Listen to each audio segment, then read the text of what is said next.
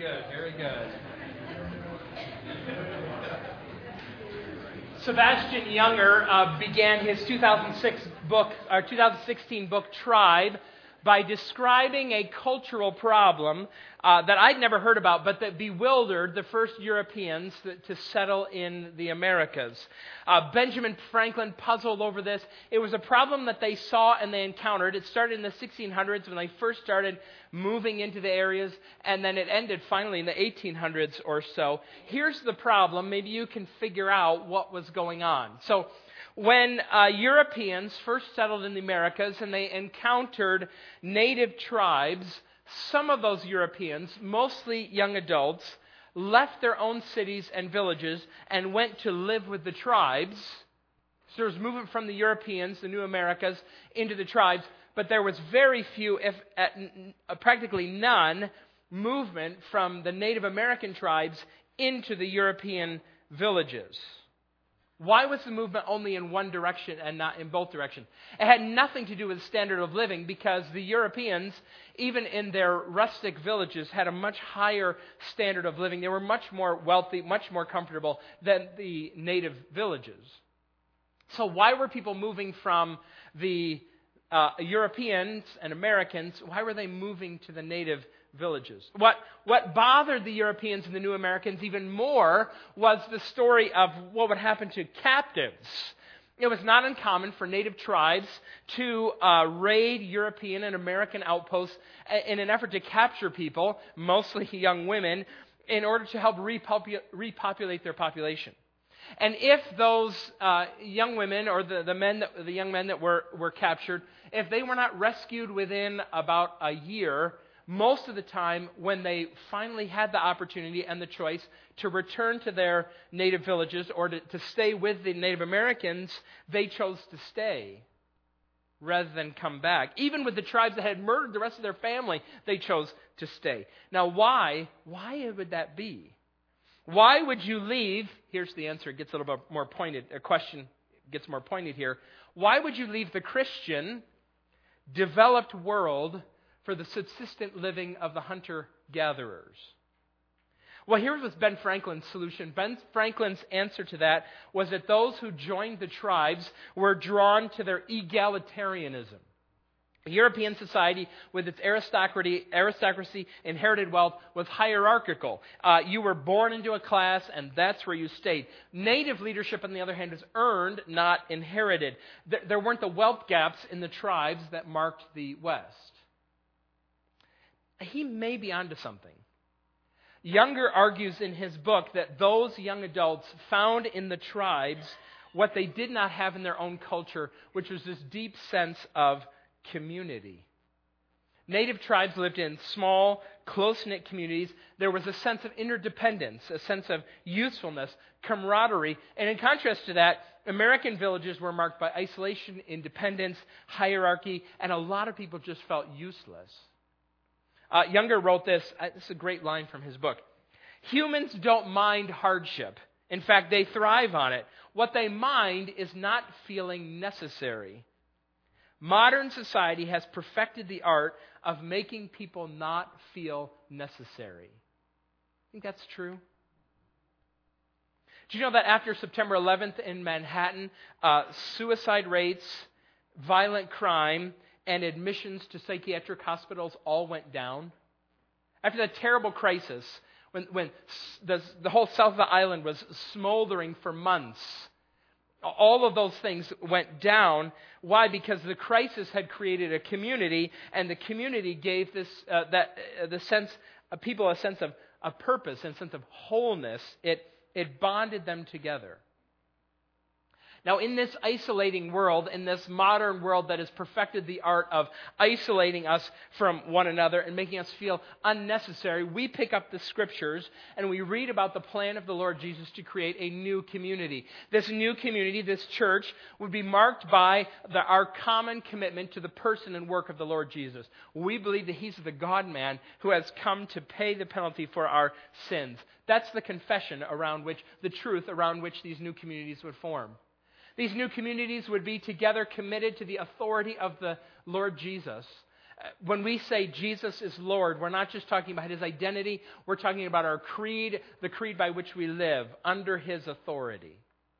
And these new communities by the Lord Jesus, formed by him, would also be communities marked by love. Uh, we've been talking about all three of those things as we have been reading through the first letter that John wrote uh, to a group of believers in and around the city of Ephesus. If you have your Bibles, I'd like you to turn with me to 1 John, the book of 1 John, and we're going to read from verses 11 through 18 in uh, just a minute. In the face of opposition and counterclaims and deniers and traitors, um, these are the things that their commitment to the truth, their commitment to the authority of the Lord Jesus, obeying Him, and their commitment to love would set apart the followers of the Lord Jesus.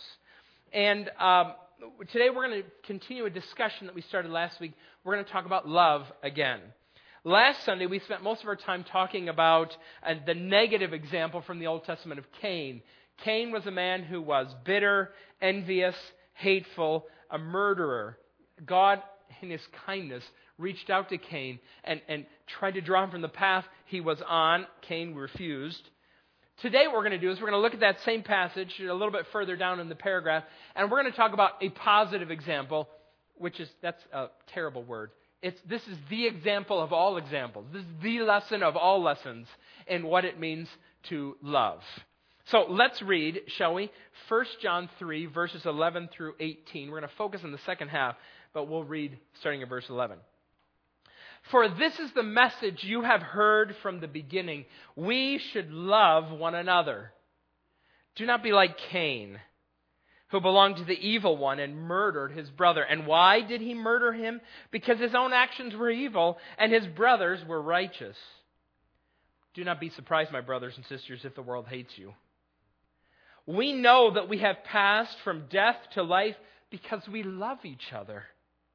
Anyone who does not love remains in death. Anyone who hates a brother or sister is a murderer, and you know that no murderer has eternal life residing in him. This is how we know what love is. Jesus Christ laid down his life for us, and we ought to lay down our lives for our brothers and sisters. If anyone has material possessions and sees a brother or sister in need, but has no pity on them, how can the love of God be in that person?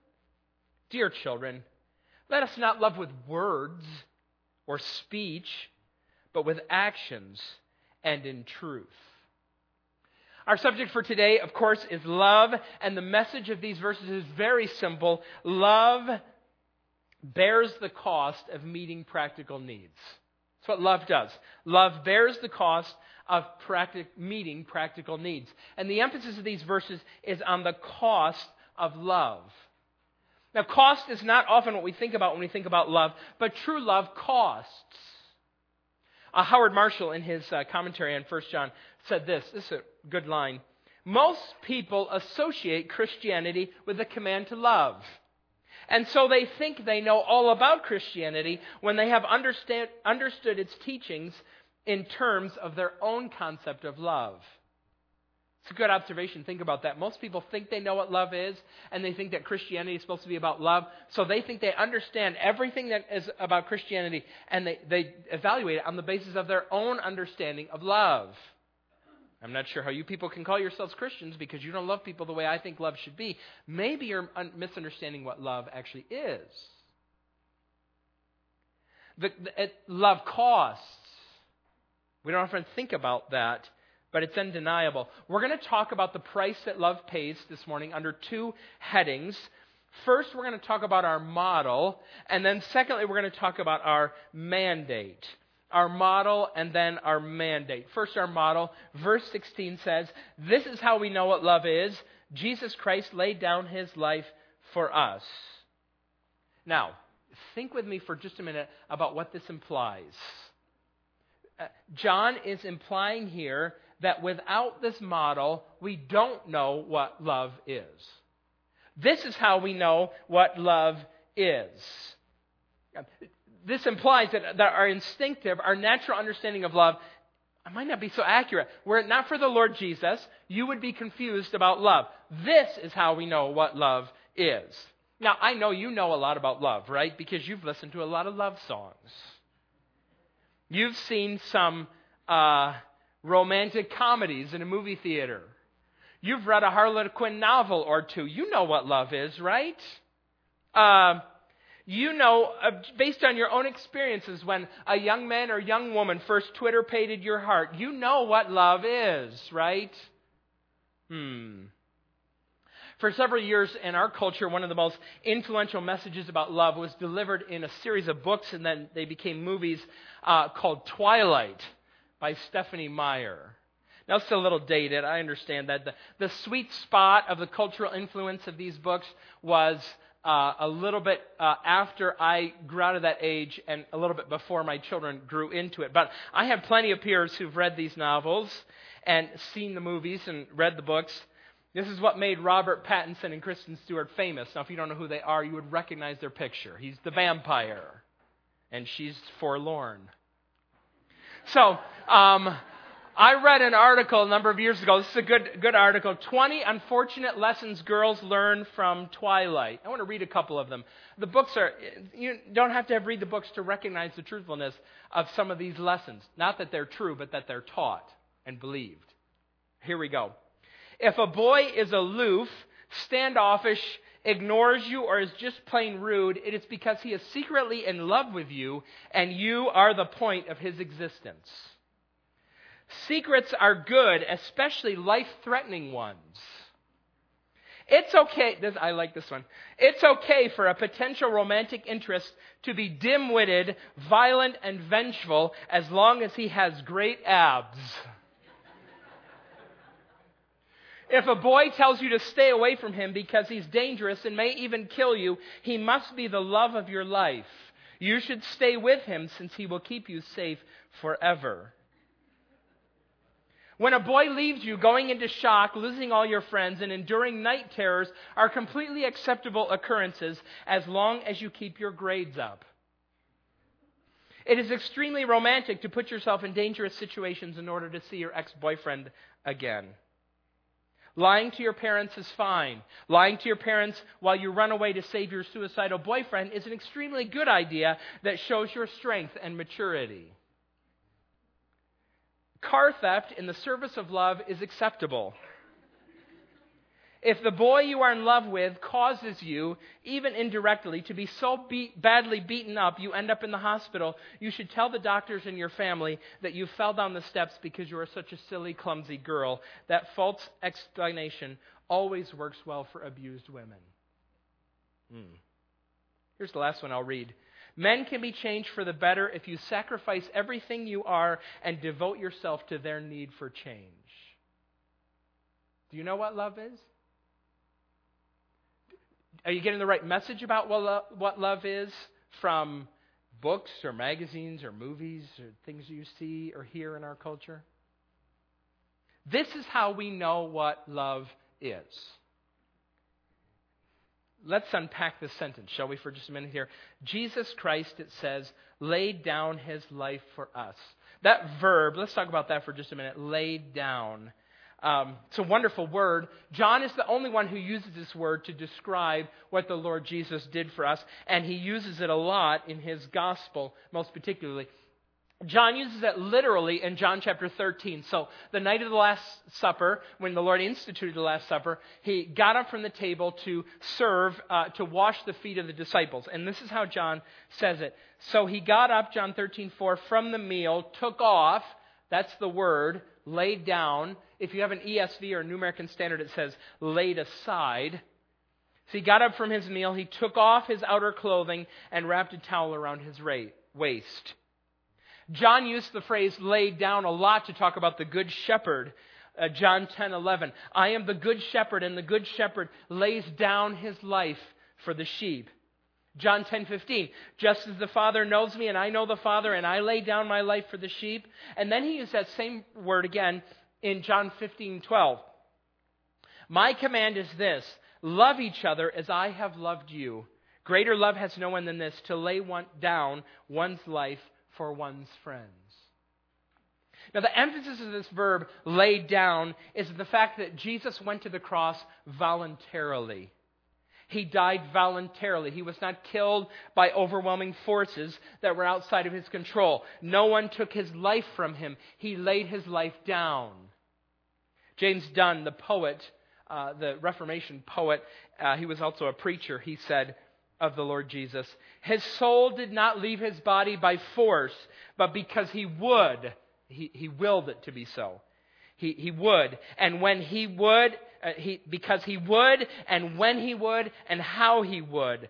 Christ did not, not die naturally nor violently as all others do, but only voluntarily. He laid down his life. The text says he laid down his life for us. Here's the reason why the Lord Jesus laid down his life for us.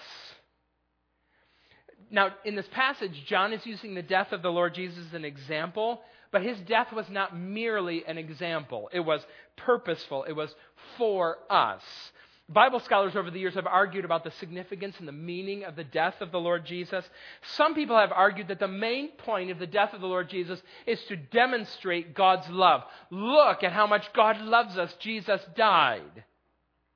Or they say it's an example uh, some sort of demonstration, some sort of example that, that minimizes any sort of justice or substitution in, in his death. That's really strange. Not a very well thought out idea. James Denney's a British Bible scholar, and he says, Imagine that I was sitting on a pier enjoying the ocean breeze in the air and someone came up to me and said, James, I love you. Let me show you how much. And throws himself into the ocean where he dies and where he drowns and dies.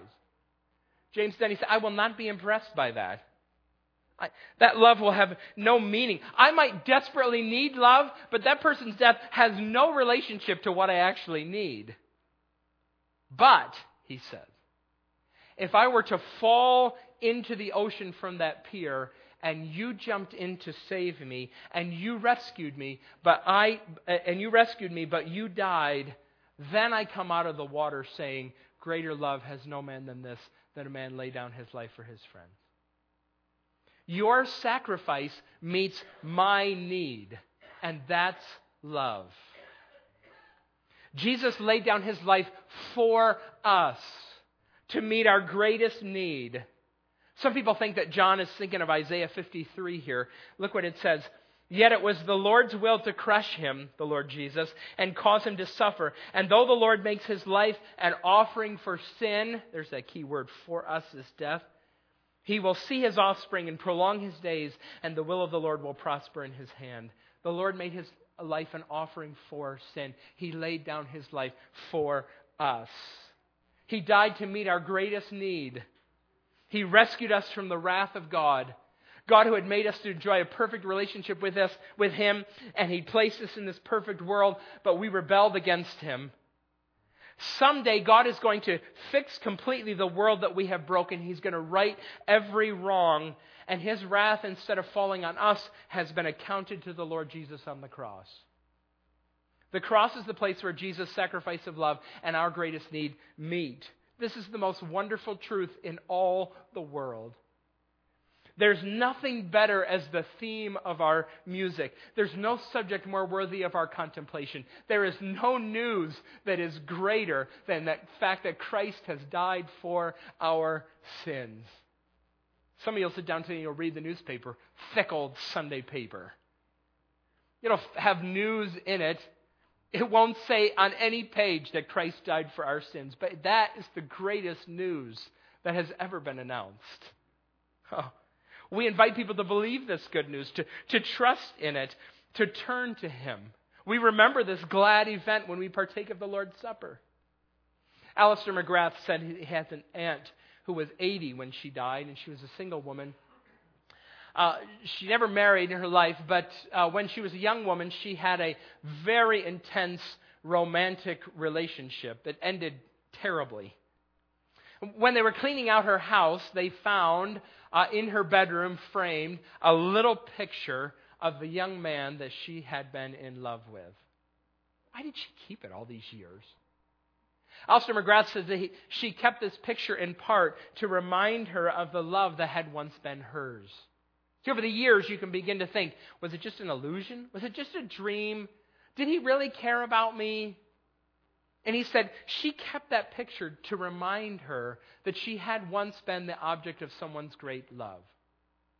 He said, when we come to the Lord's Supper, it is a reminder to us, these symbols, this bread that symbolizes his broken body, and this cup, the juices in this cup that reminds us of his shed blood. It's, it's not a dream. It's not an illusion. It's not a legend. It's reality that the Lord Jesus has given himself up for us. It's the truth upon which we stake our eternity. Jesus Christ laid down his life for us. That's our model. It's our motivation, really, too. Now, I want to point out just one more thing before we move on. We need to point out this, look at this. There is a popular claim about love in Christian circles that I want to talk about for just a minute. Some followers of Jesus argue, based in part on verses like this, that biblical love, that Christian love, they sometimes use the Greek word agape love, is action, not emotion. That it's action and not emotion at all. In fact, biblical love is primarily action and not really emotion at all. This is what love is. He laid down his life. Love is an act of the will, not of the heart. Sometimes I hear that in well meaning uh, marriage advice, usually for husbands and wives. Doesn't matter if you like your spouse, just act like you do. Right? Have you ever heard that advice? Um, act like you love them, and eventually you will. It'll work. Just try it. Trust me that emotionless, though, um, working of the will, I don't think it matches this text. I don't think that's what this text teaches. It doesn't measure up to agape biblical love. I want to show you that from the text. In a minute, well, before we do that, what's the opposite of the love he's talking about here in verse 16? It's uh, hate in verse 15 right? Anyone who hates a brother or sister is a murderer. And the opposite, then he immediately goes into love. Now, would you ever describe hate as an action and not an emotion? Would you, would you ever say, you know, you might not hate people, but just act like you do, and eventually you will. It'll work. Just try it, right? Is that how hate works? Hate is clearly an emotion. We would never talk about hate as just an action and not an emotion. So why would we do that with love here? And look at verse 17. We're going to get there in just a minute. But it says in verse 17 um, if anyone has material possessions and sees a brother or sister in need, but has no pity on them, no, no compassionate heart, if you have no compassion, you have no love. Because the compassionate heart is part of love. Uh, one more biblical insight 1 corinthians 13 3 paul raises the idea that you could lay down your life for someone and do it without love. That is, it's possible to do, verse 16, without love. Laying down your life is love expressed. It's not love contained. It's how we see and how we know what love is. It's how love becomes visible, but it's not the same thing as love. Now, if that's true, if it's true that, uh, that uh, this passage calls us to love one another with not just our actions, but our emotions as well, it means I have a bigger problem with love than I thought. This text indicts me. I don't have just an action problem. My problem is not just in the fact that I don't want to lay down my life. The problem is not just what I do or don't do, it's, it's what I feel too. Uh, the problem is that I, not that I just that I don't give, but that I don't have compassion or pity, because without them you can't have real love. Now, here we see what sin does. How, how this alienation from God, how poisonous and how ruinous it is. It manifests itself in my behavior, and it breaks my heart too, breaks my will too. I pray about this for myself regularly. Do you ever pray about this for yourself? I pray that God, and, and I know we have different temperaments, so we're going to experience this in different ways. I know that. But I pray that God would change my emotions too, so that they would match the truth. That I would feel about things the circumstances of my life the way God feels about them. That I would respond with joy and sorrow and contentment and grief in exactly the way that joyful, sorrowful, and grievous circumstances should be responded to. That God would change, that He would give me the strength to do loving things, and that He would change my heart so that I would feel loving things as I'm doing them. I pray that God would change that about me. Do you ever pray that way?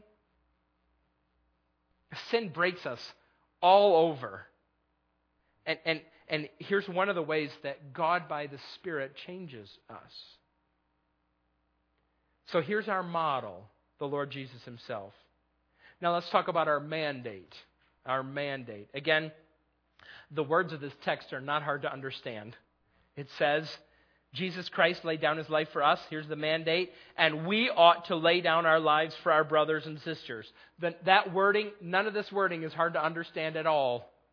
You understand every word in this sentence, and you understand how they fit together. We ought to lay down our lives for each other. That's a high calling. The wording is exactly the same as Jesus Christ laid down his life for us. We ought to lay down our lives for our brothers. It's the exact same wording there.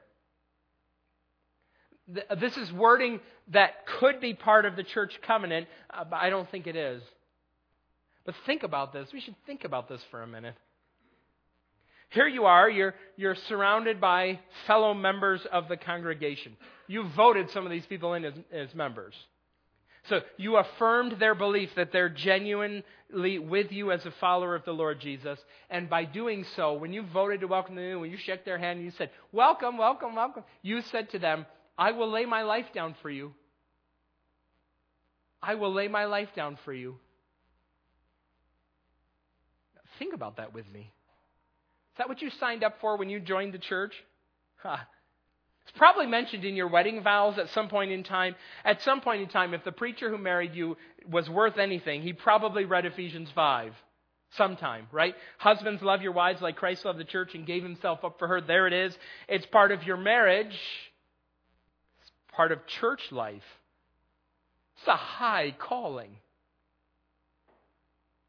Some of you, you struggle to sit in the same pew with people. You walk in you think, ooh, there they are. I want to sit with them. The person doesn't like me. Why would I want to sit with them? They don't like me. I'll find some other place to sit. Or you struggle because they're in your growth group. Look at this list, these people in my growth group. Ah! Right? Oh. These are the people for whom you lay down your life. Now, knowing that even in the first century, laying down your life for someone would not would, would be rare. John in verse 17 just gives us a very practical example uh, one that that one way that love manifests itself and it does it often and easily. Um, again the text is not hard to understand. Followers of jesus use the resources they have to meet the needs of others. What he says. There's three steps in verse 17 do you notice? Step one if anyone has material possessions step one step two and sees a brother or sister in need. Uh, that word sees, it means really looks, really knows. This is not a drive by sighting. This is not a casual acquaintanceship. This is not uh, uh, uh off the hand, out of my life type observing. This is a real, you see it. You see up close and personal. You know this brother or sister has a need. So that's step two. Step three, but has no pity on them. Literally, the text says, closes your inward parts. It, it actually talks about your intestines. Um, in this culture, your intestines were the source of your great emotions, like anger and love. They came from your bowels. Uh, we use the word heart. It sounds a lot more romantic to say, I love you with all my heart than I love you with all my colon. It just sounds better, right? Okay? Sounds more natural. But that's literally what it says. Uh, you could say, um, the te- my translation says has no pity. You could say closes, closes your heart. If these three conditions are met, you have material possessions, you see your brother or sister in need, and you close your heart, here's the logical conclusion. The love of God is not in that close hearted person. It's, it's just not there. It's the same wording that John used up in verse 15 to talk about eternal life. Eternal life does not reside in the heart of a murderer. To, to paraphrase John Stott, eternal life also does not reside in the heart of a miser. Verse 18 Love is more than just words or speech, it's actions and in truth. Love costs. There is a price that is paid by love. Love gives things up to help others in need. Now let's think for a minute about how we as a church do with this. The hard part about this is not understanding the text. I spent some time thinking about this and I made a long list. Ours is not a perfect church, but I think if this is the standard of love, that it bears the cost necessary to meet practical needs. Uh, think about this. How do we do about this? How do we do with this? Do you know how many meals are made in our church over the course of a year for somebody else? For someone who's just had a baby or someone who's sick or suffering or grieving or something like that? Um, 107 in 2018. According to our records, 107. Um, actually, that's all that's on the official list. I know a lot of times that, that people take meals to others unofficially. That's fine. Uh, are they, you know, this person suffered. I'm just going to take something over to them. So let's say, let's just imagine 100 and uh, that's thir- let's say that happens 13 times that somebody else takes a meal over uh, off the list, off books. 120 times. Once every three days, somebody in our church is feeding somebody else. Somebody who's hurting, suffering, grieving. Uh, this past week, lots of you volunteered to bring food for the Millersville University wrestlers. Um, every other month or so, every couple months, the fellowship committee hosts a birthday luncheon. So the goal of the birthday luncheon is for you to um, uh, get to meet other people and and and and uh, fellowship, interact with them. Uh, you're invited to come if it's your birthday, but you know if you show up on that Sunday and you're hungry, you can go down and eat food. Fellowship committee wants you to go downstairs and eat food if you show up and you're hungry, right? How many rides are given in our church to those in need? To doctors, to church, to grocery stores, we have a benevolence fund. We fill it every year with money. We vote on it as a church, and then the elders chiefly have responsibility to give that money away in need. The elders are very careful. They watch the, the benevolence fund. They look at the amount of money in it. But I tell them, I remind them periodically when we look at the benevolence fund, look, if there is a need, it doesn't matter how much is in the benevolence fund. If we ever got to the point where the benevolence fund had zero dollars in it, and I stood up in the church and said, there's a need, and the benevolence fund is at zero, do you know what would happen in the next couple of weeks in our church in the offering, the benevolence fund would be flooded with gifts. Recently, someone in the church gave me a stack of John Hur's gift, gift cards and said, Please give this away to people in need. My own family, time and time again, has been the beneficiary of the generosity of this congregation. I say to my kids uh, when this happens, I say, Look, somebody gave this to us in the church. Do you know why they gave this to, to us? Because they love you. They love Jesus and they love you. We care for foster children in our church. We've helped fund four or five international adoptions. People in the church have loaned cars and houses to people. We're starting this new ministry, Grace Hands, to help people with projects that they have. It's really making a ministry that's been going on by itself um, uh, formal and official. We don't want to miss anybody, so we're starting to write things down. I know we're not perfect in this. But, brothers and sisters, I think we have reasons to give thanks to God as we read this verse for how it's worked out so much in our church. There are times that you read passages of the Bible and the Holy Spirit comes along and smacks you upside the head and you say, Oh, I know, it's terrible. I don't live this out at all. There are sometimes when you read the Bible and, and, and you say, Wow, I, I think that God, by His kindness, is developing this in us. I, th- I think God is at work in, in us to, to make this work. We love the truth in our church that Christ laid down his life for us. And one of the ways that we show it is by laying down our lives for others, feeding them, giving them rides, giving them gift cards to grocery stores, taking out air conditioning units or putting air conditioning units in. Now, I actually think that the greatest problem that we have in, this, in, in our church is in the second step in verse 17, um, seeing the needs of the brothers and sisters around. Uh, that, that's the part that I think sometimes we miss. It's hard to keep track of all these things. It's hard to observe all these things. Uh, this calls for vulnerability, calls for intimacy, calls for wisdom. It's hard sometimes to know those needs. Sam Rayburn was a Speaker of the House of Representatives for a while in the 50s. And when he was diagnosed, he was in office when he was diagnosed with terminal cancer, and he made the decision to leave Washington and go home to his uh, hometown of Bonham, Texas. And people said to him, Why are you doing that? Don't you know they have the best medical facilities in Washington, D.C.? Why are you going to that little town in Texas? And Rayburn said, Because in Bonham, Texas, they know if you're sick and they care when you die. Takes being close to people, right? Why do we give like we do? We give like we do because this is our calling as followers of Jesus Christ. It's the overflow of the love that we've received from Him. Remember what uh, Sebastian Junger said. He said, Humans don't mind hardship. In fact, they thrive on it. What, what they mind is not feeling necessary. Modern society has perfected the art of making people not feel necessary. Let's change that saying, right? Let's change in our church. Followers of Jesus don't mind hardship. In fact, sometimes it shows us at our best. Christians have perfected the art of making people feel loved. This is how we demonstrate that we believe that Jesus Christ laid down his life for our sins. And we pick up this verse and we read it, and we think about how it works out in the church. You know what I say? Good job. Let's do it even better. Let's pray, shall we?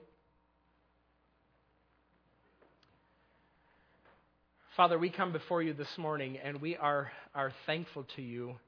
I am thankful to you for the men and women in our congregation and the work that they do that demonstrates that they believe and understand this passage of Scripture. Lord, I thank you that you work in us to work this text out in how we treat one another. Lord, I pray that this week, at least twice, maybe three times, as meals are made, that those cooks in the kitchen would feel joy and contentment as they remember the love that Christ has for us that we now demonstrate to one another. Lord, I pray that as, as in our, our congregation, rides are given and phone calls are made and things in houses are fixed, notes are written, giving is made, gifts are passed out. Lord, again, fill us with joy as we think about the work of the Holy Spirit in, in drawing us to love one another. Lord, we confess we're not, we're not proud, we haven't mastered these things, but we are thankful to you for grace.